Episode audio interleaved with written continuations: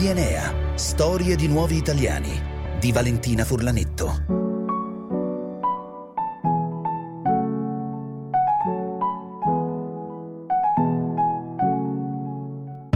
Fumo, entro, cambio faccia. Come va a finire si sa già. Devo stare attento, mannaggia. Se la metto incinta poi mia madre mi. Bentornati ai figli di Enea, la trasmissione di Radio 24 che ogni settimana vi racconta la storia di italiani che hanno radici altrove. Io ho in collegamento Mustafa, 22 anni. Benvenuto innanzitutto Mustafa.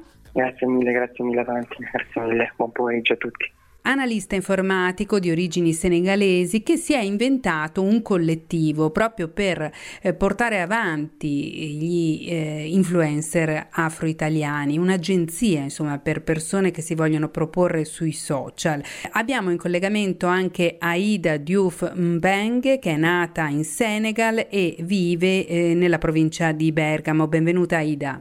Buon pomeriggio, ciao. Mustafa, come ha avuto l'idea, eh, se non sbaglio, durante il primo lockdown di fondare un'agenzia per TikToker, YouTuber, Instagrammer eh, di origini africane italiani?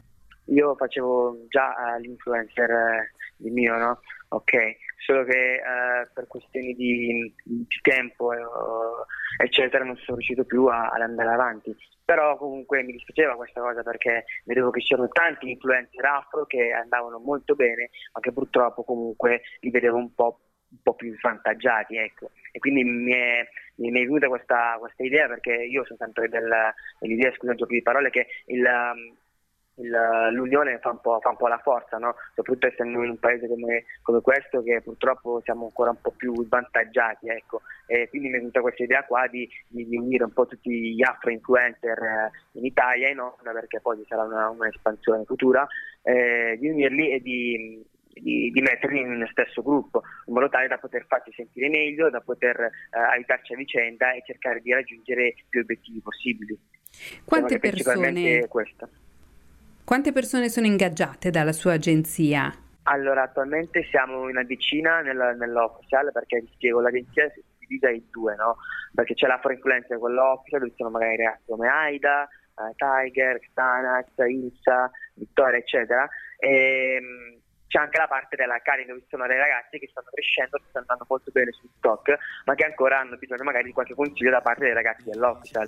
Quindi unendo un po' due, i due gruppi saremmo tipo circa una ventina. Ecco. Quando mi dicono a casa, oh, eh, oh, rispondo sono già qua. Oh, eh, oh, io ti vi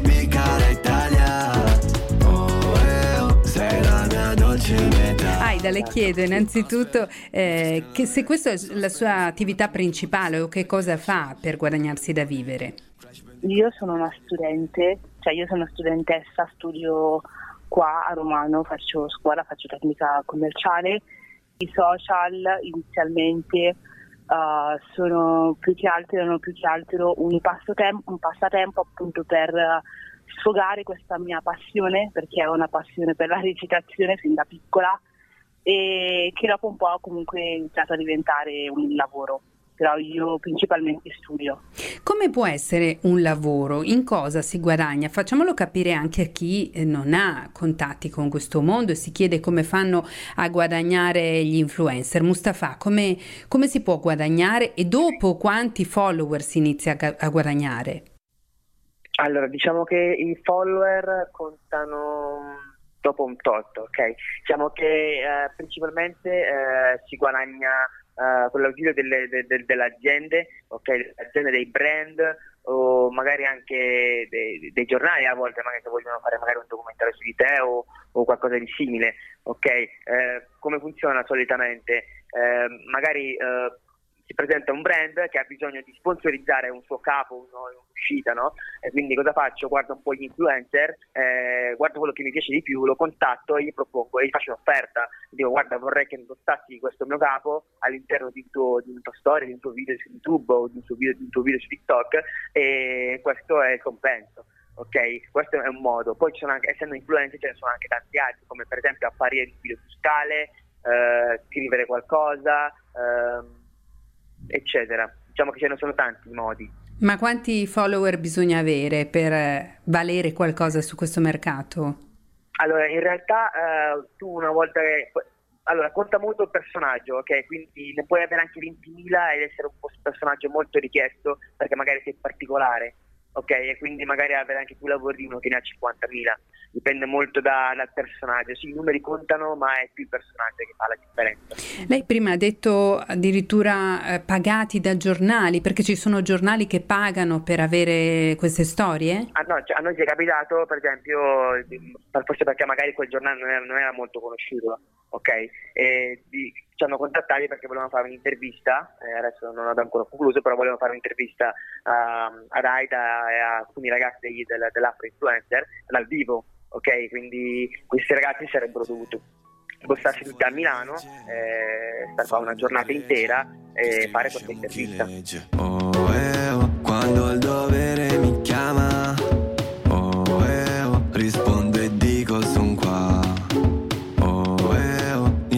ascolta tua mamma. Oh, eh, oh, un, dos, tre, sono già là. Aida, quanti follower ha su Instagram, su TikTok e, e sugli altri social? Allora, io su TikTok ho un totale di 320.000 followers, su Instagram 70.000 e su YouTube 25.000. E da cosa secondo lei dipende la sua popolarità? Qual è la chiave di volta per distinguersi dagli altri? Allora, il fatto di essere me stessa, il fatto che non faccio niente per piacere agli altri, anzi um, la cosa che mi rende speciale, tra virgolette, è quello che sono io, il fatto che non, non, non forzo niente, il fatto che mi faccio vedere sui social come quello che sono io nella vita reale, perché alcune volte è veramente difficile vedere una persona che mostra quello che è sui social, però lo è anche nella vita reale. Quindi diciamo un po' il mio non sono un personaggio, sono io Aida, Aida Giuff che vedi nei social e Aida Giuff che è nella vita reale. Per me è quello. Una caratteristica della sua immagine è quella di portare il velo. Lei è musulmana uh-huh. e porta il velo sin da quando era piccola. Questo come è recepito? Uh, allora, il fatto di portare il velo, diciamo che visto che fin da piccola, oppure anche quando ero uh, adolescente, così, ehm, sono stata sempre in un luogo in cui venivo sottovalutata. Quindi um, è normale che un po' la gente, le persone mh, notano subito su di me il fatto che porto il velo e subito si accorg- accorgono che ho anche tante persone che mi seguono. Perché visto che per alcune persone devo, devo essere, essere sottovalutata un po' per tutte, è difficile secondo loro vedere una ragazza con il velo spopolare. Ma questo non è perché portiamo il velo, ma questo è perché mh, le idee eh, di queste persone abbastanza ignoranti, capito? È quello il punto. Ma uh, come ho spopolato io può spopolare uh, qualunque persona, capito? E in questi ultimi tempi le ragazze con il vero si stanno facendo valorizzare perché abbiamo preso il coraggio di mostrarci sui social, perché la paura era un po' quello del, dei giudizi, dei pregiudizi però ce la stiamo facendo io e altre ragazze. È, è vero che il primo video che ha postato mh, ha avuto in tre giorni 900.000 visualizzazioni? Sì, proprio il primissimo. E di cosa parlava questo video? No, mh, mm, era un video assolutamente ironico fatto tanto per, non era nemmeno per pubblicarlo su TikTok, in cui ero con uh, mia sorella dove mi diceva ma Aida mi fai vedere la foto di un tuo ex? E io ridendo gli faccio no no non c'è bisogno, eccolo qui e ho mostrato un... Uh, un mucchio di immondizia e basta. Quindi era un video molto molto semplice. Fatto sta che già nei commenti vedevi persone che dicevano oh ma non ho mai visto una ragazza con il vero su TikTok oppure non ho mai visto una ragazza con il vero così simpatica e quindi da, da quei commenti capisci che mh, mm, c'è tanto da cambiare, capito?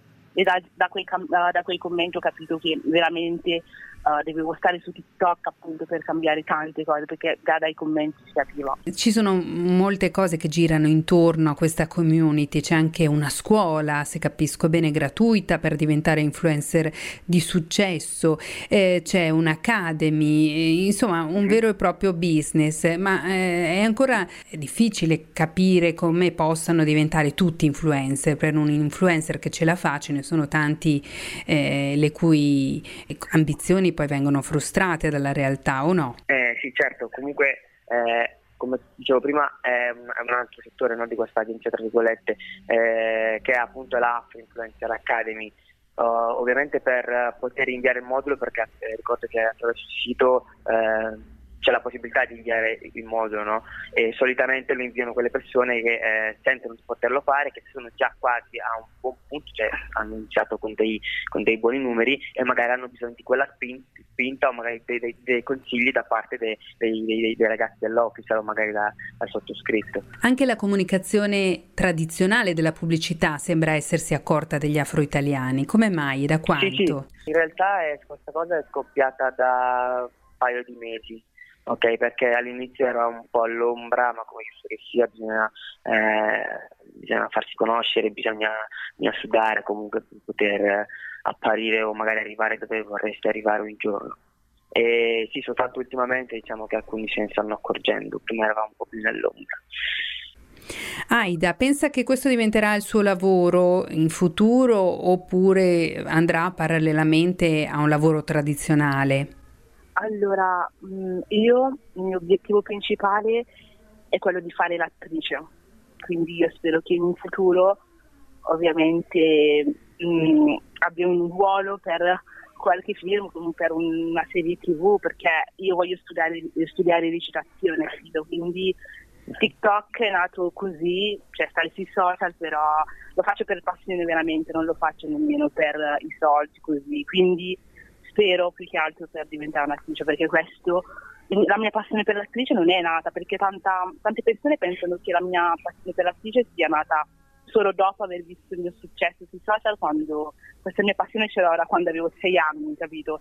Quindi io sono entrata anche sui social per poter sfogare questa mia passione, perché i miei genitori più che altro non, non capivano che veramente io amo la recitazione, quindi anche fare i video su TikTok da una parte e recitare, perché comunque devi sapere cosa fare, devi sapere che, uh, come parlare, quindi a sua volta è tutto collegato, capito? Perché io mi, sono, mi sento sempre a mio agio davanti a una videocamera, quindi spero di diventare un'attrice, ecco, quello è il mio, il mio obiettivo. Quando mi dicono a casa, oh, eh, oh, rispondo sono già qua.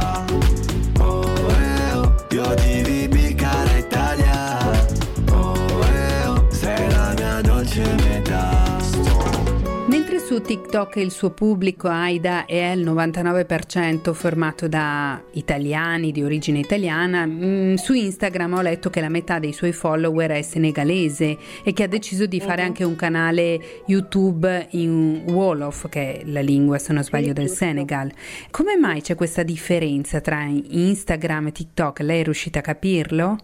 Allora, ehm, me lo sono sempre chiesta anch'io perché dicevo ma io sui social parlo in italiano perché quelli del Senegal che comunque a loro volta sono senegalesi del Senegal quindi non sentono l'italiano, non lo capiscono, mi seguono.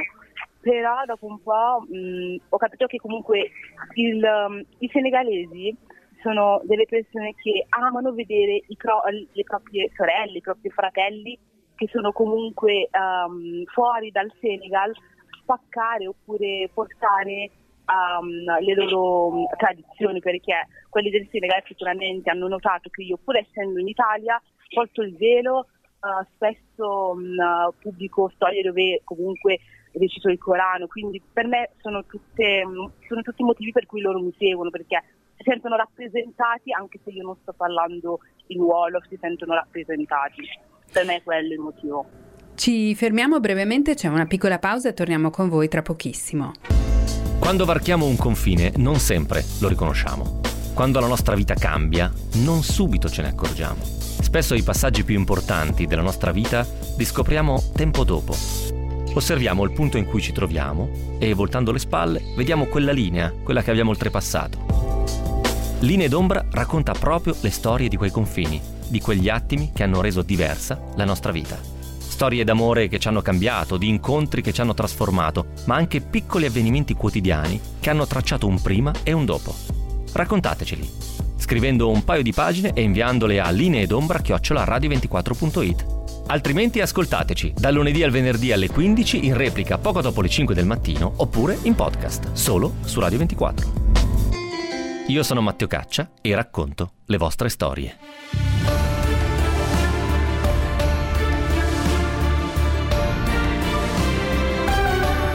Figli di Enea. È il sole che brucia la terra, che non dà i suoi frutti perché non le va. È l'acqua che chi la ricorda nemmeno ricorda il sapore che ha. Momenti di confi di niente, di bambini che non hanno niente. È la gente che alza la testa e sorride a un futuro che forse non ha. Questa è musica per l'Africa, musica per tutti noi, musica Questa domenica pomeriggio siamo con Mustafa e Aida, con loro stiamo parlando di questa carica degli influencer afro-italiani. Mustafa ha avuto l'idea durante il primo lockdown di un'agenzia, un collettivo di afro-influencer e Aida è una di loro. Eh, Mustafa, eh, questa situazione in cui ci siamo dovuti chiudere in casa forse ha incentivato eh, le relazioni attraverso i social. Lei ha visto crescere il collettivo anche per questo? Sì, esattamente. Diciamo che eh, era, una, era, una, buonissima opportunità per, per, iniziare a farsi conoscere perché essendo iniziata la pandemia molti stavano a casa, quindi tutti avevano un telefono e passavano la maggior parte del loro tempo sui social. Ok, quindi uh, ho trovato che uh, questa, questa, opportunità, questa, questa idea eh, non era non era, come si dice, era il momento per, per farla partire, non trovavo altri momenti, quindi ce l'ho messa tutta e ci ho provato. Poi ci racconti qualcosa di lei, Mustafa? Lei è, dicevamo, analista informatico, ha origini senegalesi eh, e, se non sbaglio, sta anche lei in Lombardia. Eh, qual è la storia della sua famiglia? Quando è arrivata in Italia la sua famiglia? Lei è cresciuto in Italia? Sì, io sono nato in Italia, in mm-hmm. realtà. Sono nato in Italia, sono nato a Bergamo, Seriate, ok, provincia di Bergamo, e ehm, all'età di 21 anni ok, mi sono trasferito, mi sono trasferito a Milano da solo, appunto perché volevo seguire di più questa parte del, della free influencer crescere anche un po' ehm, nel mio mondo de, del lavoro, no? perché faccio analisi informatico, quindi avevo bisogno anche di crescere anche da quella parte. Quindi diciamo che per motivi personali di lavoro mi sono trasferito a Milano, ho preso casa da solo.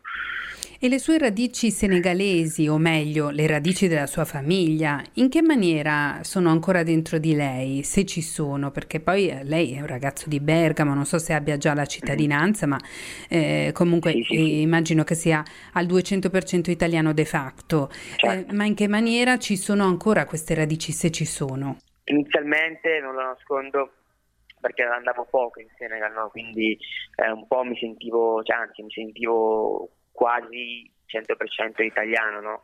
Adesso invece, dopo che magari a 14 anni, quindi magari l'età in cui eh, iniziavo a conoscere un po', a, a capire le cose, eh, mi hanno portato in Senegal e da lì ho iniziato a capire un po' che questa è, è, la, questa è la, mia origine, no? questa è la, è la vita che, che, che, che, vorrei alla fine. Quindi diciamo che dopo un tot di anni che continuavo ad andare in Senegal mi sono accorto che eh, effettivamente mi sentivo più senegalese che italiano. Eh? Quindi diciamo che la situazione si è ribaltata uh, di, di, molto. Ecco. E ora è riuscito a mettere assieme, conciliare tutte queste due identità? Esatto, sì, sì, sì adesso sì. Adesso mi sento più un 60% senegalese e 40% italiano. Pensa che il suo futuro sarà in Italia o in Senegal? Il mio futuro sarà nel mondo. Dal punto di vista invece burocratico, la cittadinanza è riuscito a ottenerla, la cittadinanza italiana? Sì, sì, sì. Sì, sì, sì, l'ho ottenuta all'età di 14-15 anni, perché l'hanno ottenuta i miei che sono in Italia da tantissimo tempo. I suoi sono venuti, immagino, per lavorare? Esatto, sì, sono venuti, prima è venuto mio padre e poi l'ha raggiunta mia madre. passo indietro, tre passi avanti, l'energia che fa andare avanti, passo indietro, il mondo davanti, la stessa cosa per lei, anche lei ha origini senegalesi, eh, tra l'altro mh, leggevo che è tornata dopo la terza media in Senegal, a Dakar, e ha studiato anche per un anno il Corano in un collegio religioso femminile, un'esperienza particolare. Sì, giusto. Allora, io dopo la terza media sono andata in Senegal, da calcolare che sono venuta qua quando avevo tre anni, quindi sono stata dieci anni fissa qua senza mai andare in vacanza in Senegal, quindi anch'io non sapevo niente del Senegal, sono cresciuta qua e quindi mi sentivo proprio 100% italiana. Dopo la terza media, mm, dopo gli esami ovviamente, sono andata giù in Senegal, sono stata lì due mesi in vacanza tra virgolette, poi sono entrata in un collegio femminile dove appunto studiavo il Corano. Sì, è stata un'esperienza particolare perché comunque uh, in quei tempi avevo 13 anni, capito? Per una ragazza di 13 anni cambiare ad un certo punto paese dall'Italia al Senegal è stato difficile, ma perché? Proprio perché non ero abituata, capito? Però una volta che sono entrata in collegio mh, mm, mi ha fatto imparare tante cose. Diciamo che è grazie a questo percorso del collegio che sono quella che sono ora. Ma è stata una sua scelta andare in collegio lì e stare un anno in questo collegio coranico? Allora sì, fin dall'inizio sì perché diciamo che avevo voglia un po' di scoprire cose nuove del Senegal. Ovviamente forse le, le, le, aspettative non erano uguali, però proprio nel giro di un mese, due mi ero, mi ero già abituata, quindi l'anno è passato anche in fretta, per fatica. Quindi i primi mesi così era anche difficile, ma proprio era difficile perché non ero abituata a stare in un posto senza vedere mia mamma, senza vedere mio padre, capito? Però dopo un po' ho imparato a voler bene ad altre persone, ad essere gentile, non, non a pensare solamente a me stessa e alle, ai miei familiari, ma anche persone che non, che non conoscevo, che dopo un po' sono diventate anche sorelle per me, capito? Quindi mi ha aiutato molto questo percorso.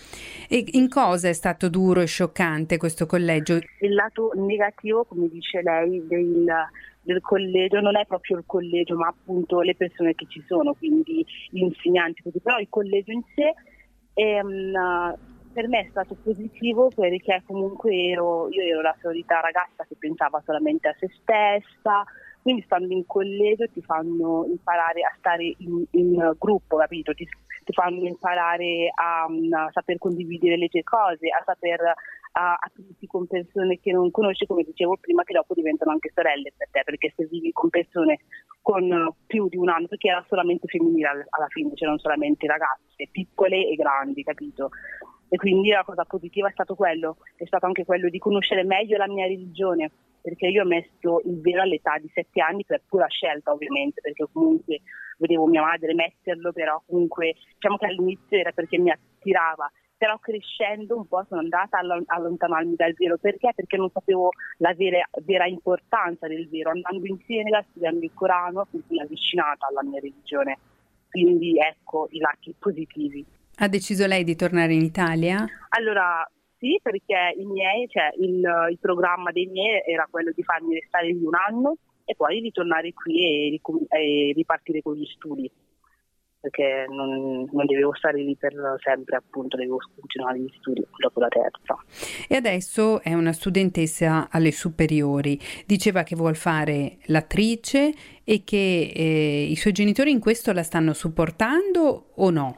Certo, allora ora come ora sì, forse all'inizio anche loro non è che non erano d'accordo, solamente che stavano soprattutto per mio padre, mia madre mi ha sempre supportata. Mio padre um, sembrava un po' um, scettico questo perché aveva paura, io lo conosco, non è perché non vuole che io faccia il mio percorso, ma più che altro aveva paura che io con il velo comunque la, le persone comunque mi, mi potessero sottovalutare come sempre, questa cosa potrebbe comunque influire su di me in modo negativo, diciamo, era più, era più quello la paura, di come sono i genitori. Basta, però adesso mi supportano sia lui che mia madre. Il suo futuro lo vede in Italia, lo vede in Senegal o nel mondo come Mustafa? Ovviamente l'Italia è un pezzo di cuore, capito? Però anche il Senegal eh, io sono senegalese quindi anche il Senegal fa parte di me, però comunque in entrambi le parti, come, come verrà, verrà. Musica per l'Africa, musica per tutti noi, musica dall'Africa e musica per te. Questa è musica che guarda avanti, questa è musica afro funky, questa è musica che guarda avanti,